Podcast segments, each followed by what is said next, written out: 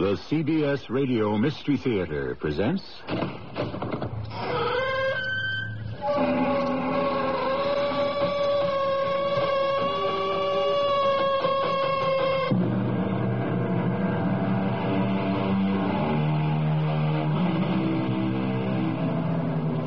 Come in. Welcome. I'm E.G. Marshall. Once again, we meet everyone's favorite sleuth, Sherlock Holmes. And today, we find him deeply involved in solving the riddle of the Musgrave Ritual, an ancient catechism handed down for centuries. A seemingly innocent passage into the rites of manhood. But its dark secret led to murder of the most horrible kind. When the bats fly low and the night's in the sky. Good Lord, Holmes, what is this? Satanism? I believe, Watson, it's part of one of the spells that were supposed to have been recited to bring Lucifer on the scene. Well, then this other ritual you gave me must also refer to the devil. What leads you to that conclusion? Well, look at the questions. Whose was it? His who is gone. And who shall have it? He who will come. Uh, well, if not the devil, then who? That you'll find out, Watson, when you solve the riddle of the Musgrave Ritual.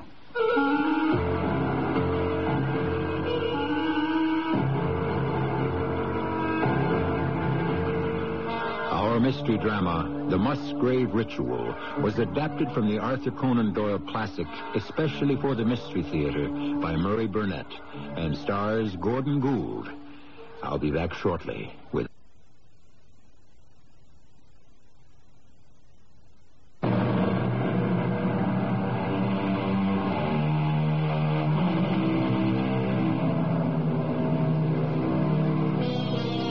We tend to think of Sherlock Holmes as always having been famous. We also tend to think of the police he came in contact with as being skeptical but respectful of his prowess. Indulgent of his idiosyncrasies because they realized that he had hit in some lucky or miraculous fashion upon clues they'd overlooked. But of course, it wasn't always so. When he first started on his career, it was quite different. And today we embark with him and Watson upon the third case of his fabulous career, the Musgrave Ritual. In chronicling the cases of my friend Sherlock Holmes, I found the most difficulty in setting down the events in those dramas in which I played no part. The Musgrave Ritual is one affair that happened before Holmes and I met. He told me that it started when his old university friend, Reginald Musgrave, visited him in his room in Montague Street, hard by the museum. Come in, come in, Musgrave. I pray to heaven, Holmes, that you can make a proper deduction in my trouble. Although I must confess, the police were against my coming to you at all. Perhaps you'd better start at the beginning. Your problem may be one that lends itself to a simple solution. I wish it were so. I, I, I doubt it very much. You see, it's one that concerns my servants. Two of them have disappeared without a trace. And I'm afraid I may be somewhat to blame. Time enough to place the blame, and we've solved the problem. Who are the missing people? The butler, Brunton, and the second housemaid, Rachel Howells. You have a large staff, then? Oh, yes, although I'm a bachelor. Hurlstone is a large, rambling old place. Takes a good deal of looking after. How long had the two been with you? Oh, Brunton's been with us for 20 years. Uh, my father, who passed away some years ago, hired him. He was a, a school teacher with no job. He became invaluable. He's a great linguist and an accomplished musician. And extremely handsome. He sounds like a paragon among butlers. But he did have one fault.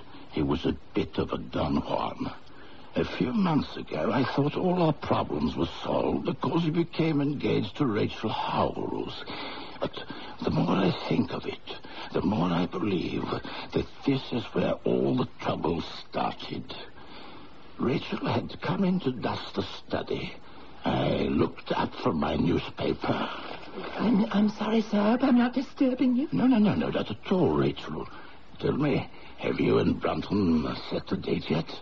I'm. I'm sorry, sir, but very sorry. I shouldn't burden you with my troubles. My dear child, I, I don't understand. It's all off between me and Brunton. He's found someone else. What? When did this happen? Yesterday, sir. Mr. Brunton came to me and apologized and said he'd found someone else. Someone he'd fallen deeply in love with. It wouldn't be fair for us to go ahead with our plans. My dear girl, I, I, I really don't know what to say. Nothing to say, sir. I thank you for your kindness and I... Excuse me, I, I really don't feel very well. The girl had a breakdown. We sent for the doctor, and I must say I was shocked when I heard that Brunton's new love was the daughter of the head gamekeeper. Hmm. I take it she's not missing. Oh, no, no, no. She's upset and baffled like the rest of us, but there's more to the story. A really shocking incident which happened regarding Brunton. Last Thursday night, I couldn't sleep, so I decided to continue with a novel I had been reading. However, it was in the billiard room. As I was passing the library, I saw light. My first thought was burglars.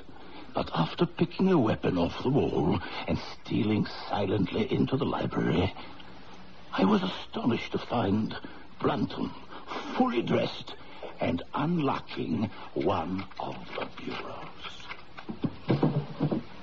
So, Brunton, this is how you repay the trust my family has reposed in you. Sir, this is not what you think. No? I find you rifling a bureau drawer in the dead of night, looking through my family's papers, and you tell me it's not what I think. There's nothing is missing, sir. I, I'm not a thief, Mr. Musgrave. Whatever you are, you're no longer in my employ. Please, let me explain. I think 20 years of service entitles me at least to that. Very well. But as you know, sir, when your father first hired me, I was a schoolteacher. I've never lost interest in scholarship. History holds a fascination for me. I'm consumed by it. The Musgraves are one of the oldest families in England and are an important part of our history. All I've been doing is looking through the old papers you have here. In the dead of night, secretly, and behind my back. There's a bad mistake on my part, sir, but I was afraid you might deny me permission. There's no excuse for what you've been doing. You leave tomorrow. Mr. Musgrave, please, sir.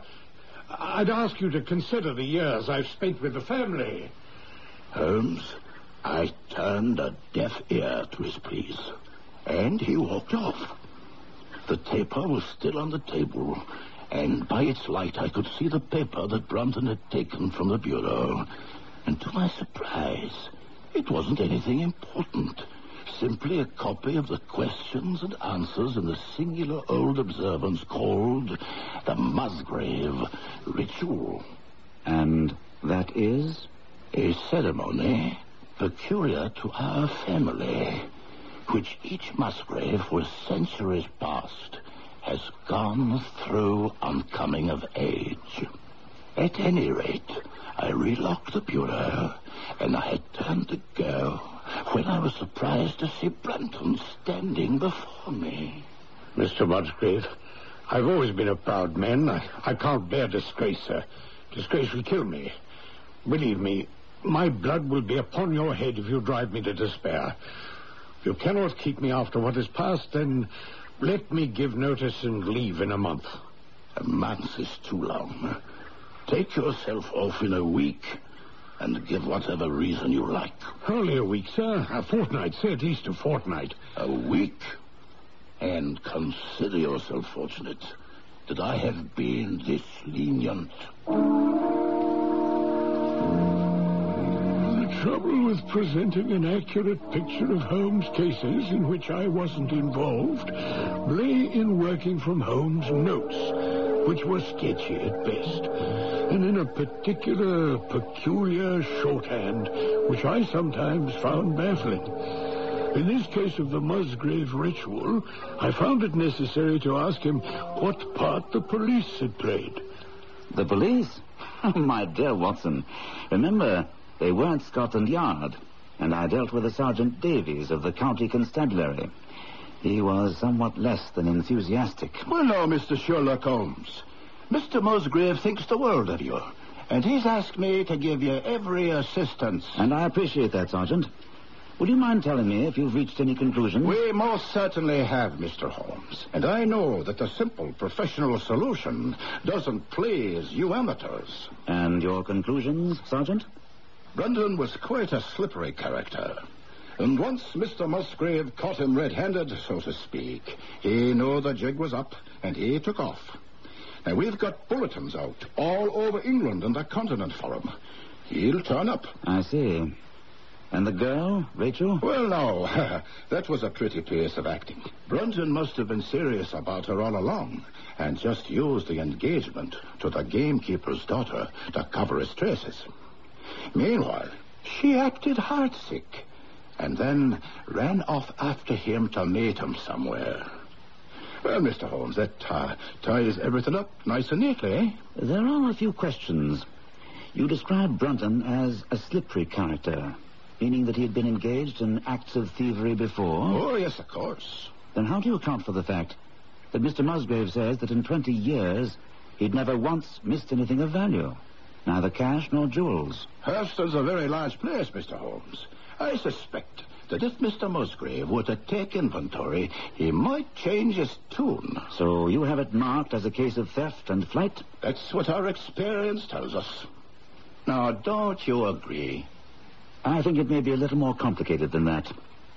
On the train up here, Mr. Musgrave told me you were very thorough in checking Rachel Howell's footprints. Oh, yes, oh, yes. We traced them right across the lawn to the edge of the pond, then on to the gravel, which leads out of the grounds. That was good work. Thank you, sir. And this leads you to believe that Rachel Howell left the grounds? Of course, sir. Don't you? Yes, Sergeant, I do. Only Musgrave also told me you had the pond dragged and fished up a linen bag containing a mass of old rusted and discolored metal and several pebbles. That's so. Now, at first we thought the poor girl might have done away with herself, and that... Surely she wouldn't have thought of killing herself if she were going to join her lover. Uh, that was before we hit upon our solution. You see, before we knew she went off. I see. But then, what about this linen bag? Oh, probably some junk that had been there for years. But then, wouldn't the linen have been eroded? As I understand it, the bag looked as if it had been only recently immersed. There's that, sir. I give you that. Thank you, Sergeant. Now, did you consider the possibility that the girl threw that bag into the pond before she left the property? Oh, why would she do a thing like that? Why, indeed, Sergeant. If we had the answer, we'd know a lot more about the case. But why else would she go out of her way to stop by the pond if she were leaving the property? I have been told you'd had some success at amateur detecting, but you amateurs are apt to carry things too far. Next thing you know, you'll be coming up with those old wives' tales about the old Musgraves dabbling in witchcraft. You're the first one to mention that, Sergeant. But it does hold some interest. For the amateurs, not the professionals. If we listen to half the tales the widow Sykes spins, we'd be chasing shadows every full moon. The widow Sykes? She's the village historian and the village gossip.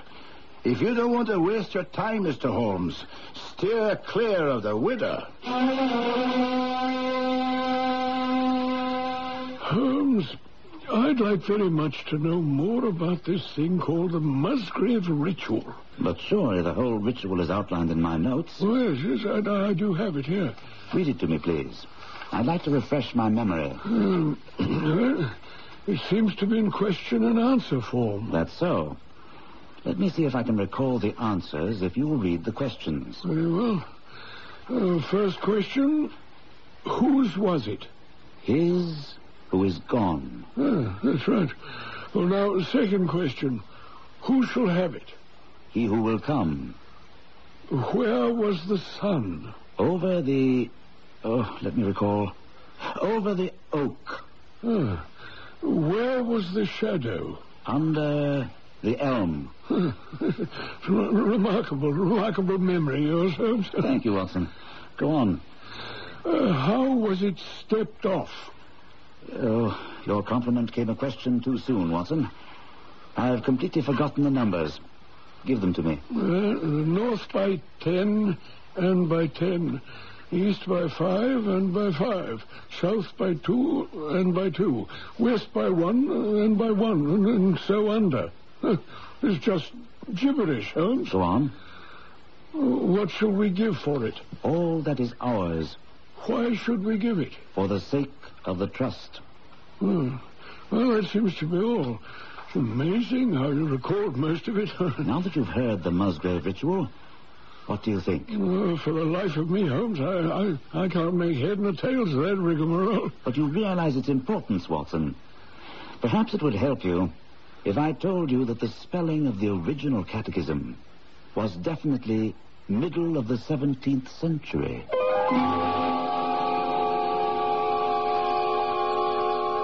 The secret of Sherlock Holmes' unparalleled fascination for readers was that he not only amazed Watson, but also his readers. Once you embark upon an adventure with the famous sleuth, you eagerly join in the chase, whether it be to hunt down a criminal or solve a riddle. And in some cases, both. We'll find out which this was in Act Two.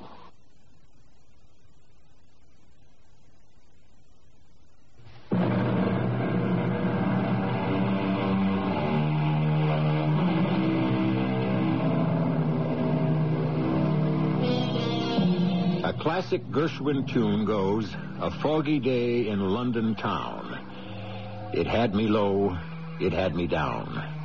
Whenever I hear it, I can't help thinking that fog and London and Sherlock Holmes make for one of the most exciting combinations in all of literature.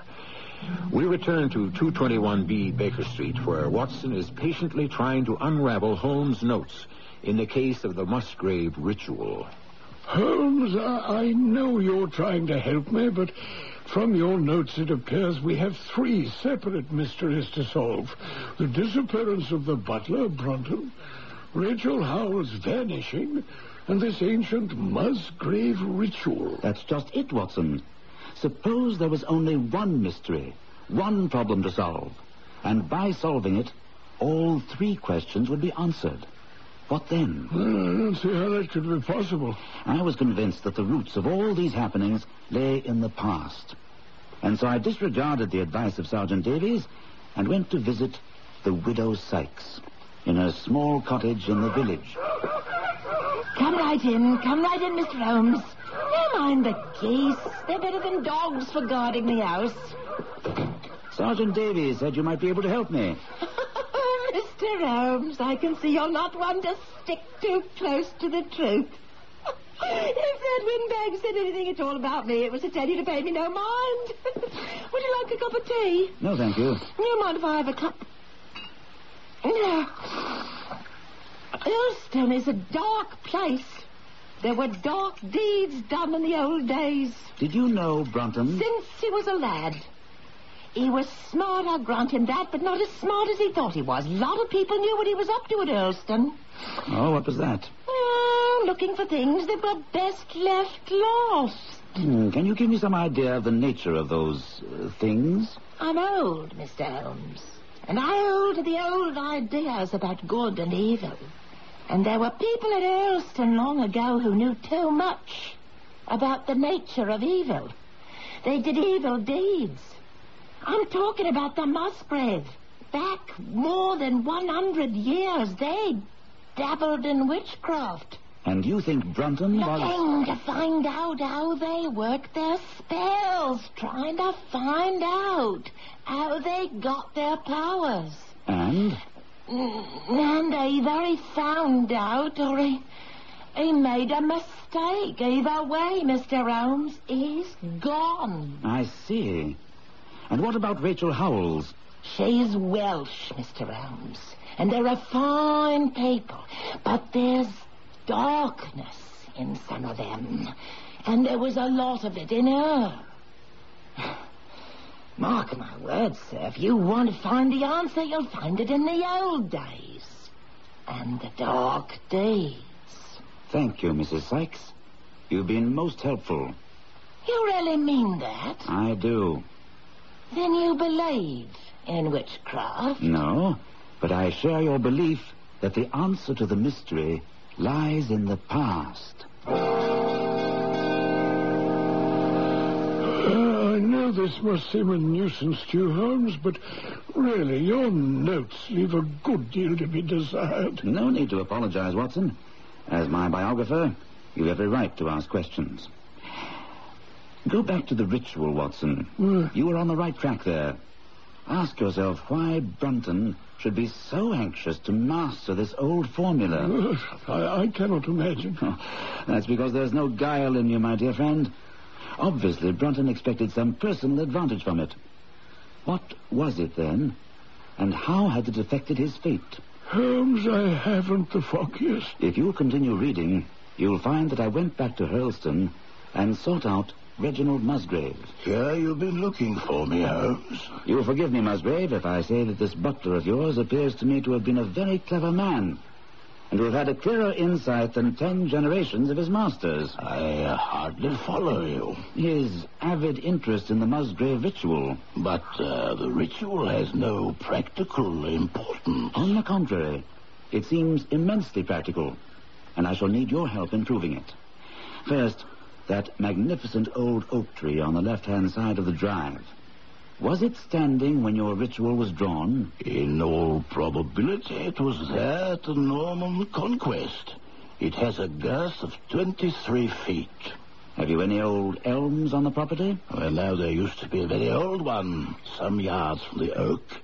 But it was struck down by a bolt of lightning ten years ago, and we cut down the stump. You can still see where it used to be? Oh, yes. I should like to see where it grew. All we have to do is uh, step outside.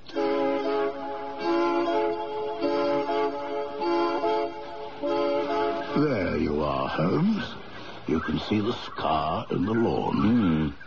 I don't suppose it's possible to find out how high the elm was. I can give it to you exactly. It was 64 feet. How did you come to know it? My old tutor gave me exercises in trigonometry. They invariably took the shape of measuring heights. When I was a lad, I worked out every tree and building on the estate. Tell me, did your butler Brunton ever ask you such a question? On my word, Holmes, I don't know how you ferreted that out. But he did ask me some months ago in connection with an argument he said he had with a groom. Uh, but I, I, I, I still fail to understand what's behind it all. Holmes, I, I must confess that I sympathize with Musgrave's bewilderment. Look at my notes. Go back to the ritual and read. Where? What? Where was the sun? Oh. Uh, over the oak. Ah. I see, Holmes, and the shadow was under the elm. Precisely. It was obvious from the first that the trees and the measurements were used as guides to some location. Ah. And if we could find that exact location, we should be well along towards finding the secret the Musgrave family thought necessary to cloak in so curious a fashion. Hold on. The, the ritual mentions shadow under the elm. Now, that must mean the far end of the shadow. Otherwise, they would have chosen the trunk as a guide. Excellent, Watson. But how in the world would you measure the shadow when the elm is no longer there? Oh, come, Watson. I know if Brunton could do it, I could also. I went with Musgrave to his study and found two lengths of a fishing rod which measured exactly six feet. Then I whittled myself a peg to which I tied a long string with a knot at each yard. And then we went back to the elm. I see the sun is just grazing the top of the oak, which is fortunate for us. Now, this is the spot where the elm stood, Musgrave. Right there, Holmes. We put the fishing rod in place, so, and lay out the peg along the lines of the shadow. And we see that it comes to exactly nine feet. And my mathematical training tells me that if a rod of six feet throws a shadow of nine feet, then a tree of 64 feet will throw one of 96. Correct. Let's get back to the oak and pace out the measurements step by step.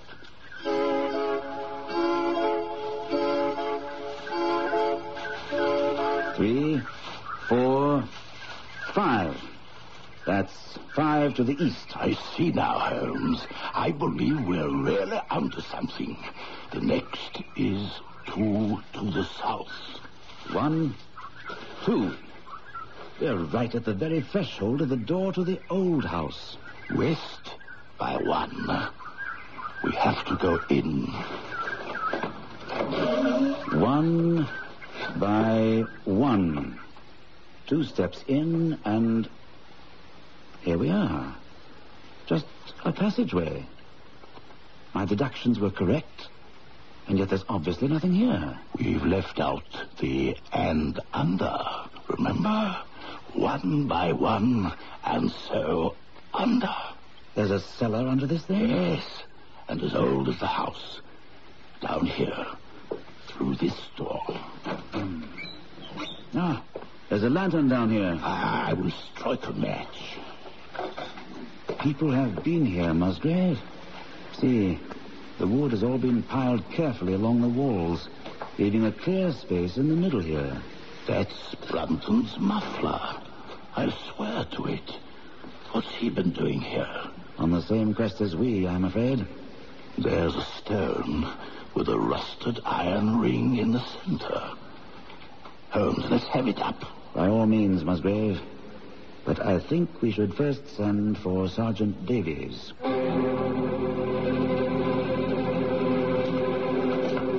now, Mr. Holmes. Think we found something, have we? Did you bring anyone with you, Sergeant? I think I can handle this by myself. I hope you're right. All right, then. What do you want me to do? Help us lift this flagstone. Right, you are. Let's get a grip on the ring. Huh? And here. It's too dark to see anything down there. Now stand back and let me flash the lantern down. Good Lord in heaven. Is that thing Brunton? I'm afraid so, Musgrave. But his hands, what happened to them? Imagine he wore them away, scratching at the slab to move it. Hardly room enough for a man to stand upright in that hole. I should hazard a guess that there wasn't enough air for more than an hour. What made him do it, Holmes? What made him do it? Greed, Musgrave. Greed and love.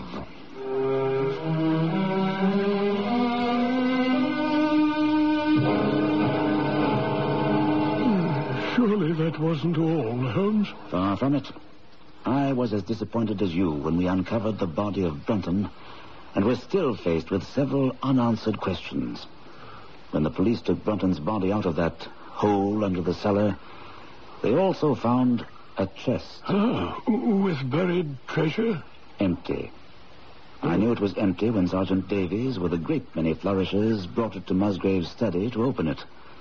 It had to be, I, I, I, I don't, I don't follow. because you don't use my methods. Think back to what you already read. What happened in the cellar? Well, I remember exactly what you wrote. You sent for Sergeant Davies and waited until he got there, and then you and Davies wrenched open the stone. Both of us, Watson, with some difficulty. Ah, I see. Well, Brunton must have had an accomplice. Exactly. And therefore, Brunton opened the chest and handed the contents over to his accomplice. What about the accomplice? That required some logical thinking and deduction. I asked myself what we knew. First, that Brunton had solved the riddle of the ritual. Secondly, he'd located the place and found that flagstone was too heavy for him to lift. Hmm. Where could he find help? From outside? Too risky. Even if he could find someone he could trust. He had to have someone inside the house. But who? R- Rachel Howells. Of course. But remember, he had jilted the girl. How would he then proceed to enlist her help? Uh, From the picture you've given me as to the kind of rogue he was, I imagine he would have attempted to convince her that he still loved her. You hit it, Watson. I tell you, I could see the action as if I myself were a witness. Brunton, slipping upstairs to her room late at night and tapping softly on the door.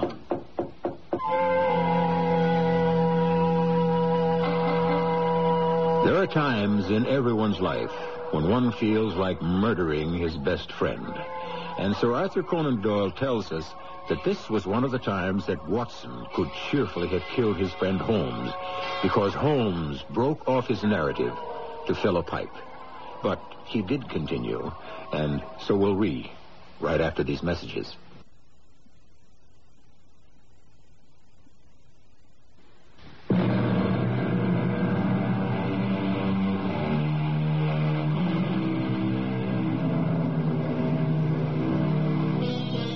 Sir Arthur Conan Doyle isn't noted as an author who writes cliffhangers, but we must remember he penned the longest cliffhanger of all time when he left Sherlock Holmes and Moriarty dangling over the Reichenbach Falls for three years before resurrecting him.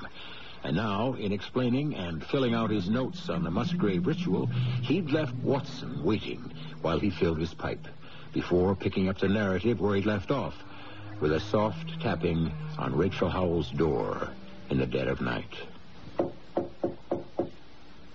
Who is it? It's Richard. Richard? What do you want? To talk to you. Go away. Rachel, please. It's important. To you or to me? To both of us. To our life together. Please, open the door. All right. But just for a moment. Thank you, Rachel. Why'd you close the door? If you think you... Rachel, I'm here to ask you to forgive me. I. I treated you shamefully. Oh, it took you until tonight to realize that. No, no, I knew it all along, but I'm a weak man, you know that. And she. she tempted me. This isn't a church. My room is no place to bare your soul. What do you want? Why are you here? I want you to promise to come away with me, to start a new life together as my wife. What? I mean it, Rachel. It took these weeks away from you to realize you were my true love. And what about your engagement to Jane? Well, it's only justice that she'll be treated as. as I treated you. And where'd we go? Anywhere you want, anywhere in the world. Oh, uh, well, I know you've got a glib tongue. This isn't just talk. I've discovered the secret. Are you still talking about that old piece of paper? That old piece of paper is going to make us rich. Rich beyond anything you ever dreamed. So you told me when you first said you loved me. But then I didn't know where to look. I found it, Rachel. I found the place. Oh, and what is it? Gold? Diamonds? What? I don't know yet. We'll find out together. I thought you said you'd found it. I found where it's buried. I need your help to get it up. Rachel, do you hear me? Get out. What? So Jane wouldn't help when you asked her? Of course you have every right to think that, but I I swear to you it's it's not true. I've not even whispered a word of this to Jane. I don't believe you. How can I convince you? You come to my room in the middle of the night. You tell me you've had yet another change of heart. You don't love Jane. You love me. I've always loved her. and you. then you ask my help. Well, you can have it when you announce our engagement. But I can't do that. Why not? Because of the repercussions. I'd look like a fool in everyone's eyes. Think of what the other servants would say. But that didn't bother you before. Do just what you what you did with me. Impossible. That's what I thought. Well, now you can leave. There's nothing to keep you here. Rachel, I've been sacked. Is there no end to your life? It's true. Mr. Musgrave caught me in the library studying the ritual. I found the treasure, but I've only got three days to get it. The treasure. That's what's important to you, isn't it? It's important to us. With the treasure, we can do as we please, live the life we want. Think of it, Rachel. You and I together, master and mistress, oh, we'll hire servants instead of serving others. Oh, if only I could believe you. Listen, you can test me. Go to Mr. Musgrave. Tell him I told you I was leaving. He'll admit that it's so. Now, do you believe me? If only I could. I want to. My heart wants me to, but I... Rachel, trust me. Just let yourself trust me. Listen to your heart, Rachel. Oh. Come here into my arms. Oh. Don't think any more.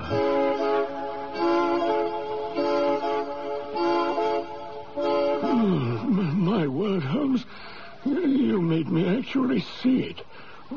It's just as if you were there. The science of deduction, Watson. Now, we have Rachel enlisted firmly on Brunton's side. They don't have much time, so I suspect that the very next night, Brunton and Rachel crept down to the cellar, very cautiously and quietly, and All right, here we are, Rachel. But There's nothing in this old cellar except logs and wood. That's what everyone thinks. But if we lift these pieces of wood from the center eh, of the floor and put them over there, hey, what do we find? A stone with a ring in the center. Right, my girl. and now, please give me a hand with this. But there isn't enough room on the ring for me to get a grip. Now there. Is that better? Yeah. All right, now, when I say Eve, we'll both pull. All right. All right. Eve. Again. Eve. That's no good. Uh. See if we can squeeze your fingers closer together so I can get my whole hand underneath the ring. All right, but then I can't use all my strength. Well, let's try it. All right. All right, now. That's it. Keep pulling, Rachel. Got it, got it. Hang on. Hang on. I can't for long. It's too heavy. Take that piece of wood over to me. Right, here now. Ah, yeah. Hang on, hang on. Just let's get this wood under. It's done. All right, you, you can let go. A minute more. I'd have let it drop. All right. I'll climb down. You flash the lantern so I can see. Oh, I hope this isn't a wild goose chase. Never fear. It's all in the ritual. There. The light. Ah, the chest. See the chest? Yes, I see it. Ah, it's locked. But the wood is rotted. There, I have it. Here. Hold it for me. I'll pass it up to you. What is it? I don't know. I didn't look. I'm glad I was right about you, Rachel, my darling. I knew I needed a big, beautiful girl like you. A slight wisp of a thing like Jane would never have been able to. Watch out! The wood! The wood wedge! It's slipping! Rachel! Push it back under the edge! Rachel! Help me! Please! Rachel.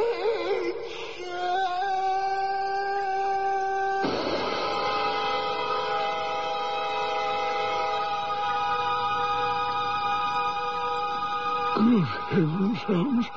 What a horrible picture you paint. horrible, certainly. But that must have been the way it happened, Watson. That explains her behavior with Musgrave when he questioned her the next day about Brunton's whereabouts. You recall she became hysterical and was almost incoherent. Oh, no wonder. That's a picture I can never quite get out of my mind. I still sometimes see that woman's figure dashing out of the cellar and up the stairs, clutching the treasure. Was it chance that the wood wedge slipped?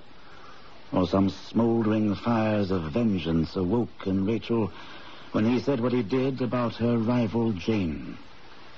Or perhaps he didn't have to say anything. Perhaps she saw she had him in her power and kicked the wood support away herself. What do you think, Watson? I, I, I really don't know. But does it matter? Unanswered questions nag at me. Holmes, uh, aside from the fact that I know what happened to Brunton and why, I'm still at a loss about the treasure. Come, Watson. You know exactly what happened to it. Look at the facts. Well, I assume from your notes and what you've told me that Rachel discovered it was worthless and threw it in the pond before she ran away. That's half right. Half?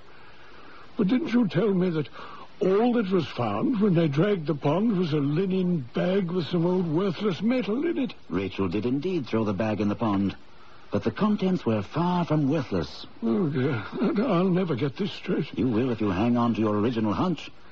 The answer lay in the ritual and the coins that were found in the chest. Are you playing quite fair with me, Holmes? That's a shrewd question, Watson.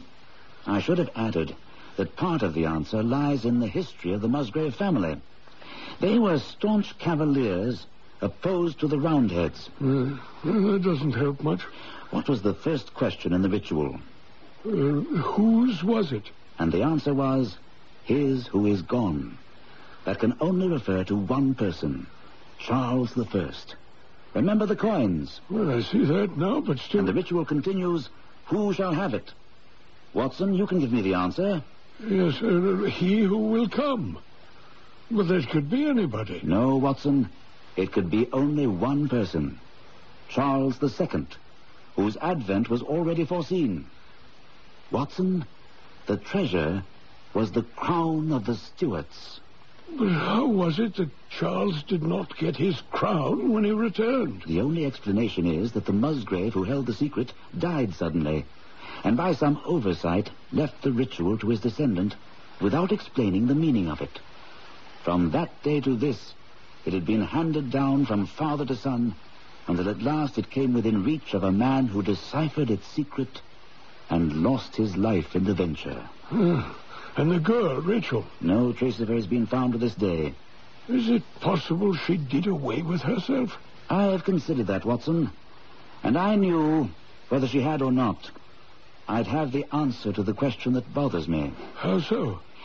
It stands to reason that if Rachel Howells committed suicide, then the wood wedge must have slipped, and she couldn't stand the guilt and remorse she felt because she did nothing to help Brunton. If, on the other hand, she didn't kill herself, then she must have felt justified in taking her terrible revenge and making a successful escape.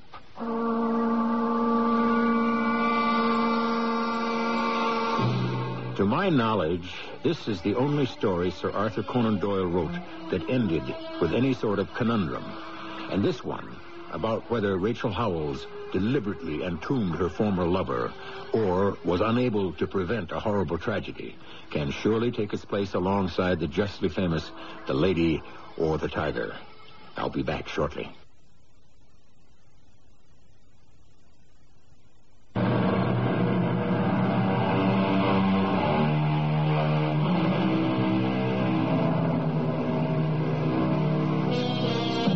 Question about Rachel Howells and did she or didn't she commit suicide is most intriguing, and each of you undoubtedly has his or her own answer.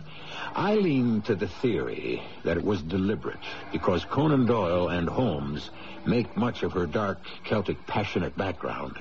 And I'm a firm believer in the old adage, hell hath no fury like a woman scorned. Our cast included Gordon Gould, Court Benson, Marion Seldes, and Bernard Grant. The entire production was under the direction of Himan Brown.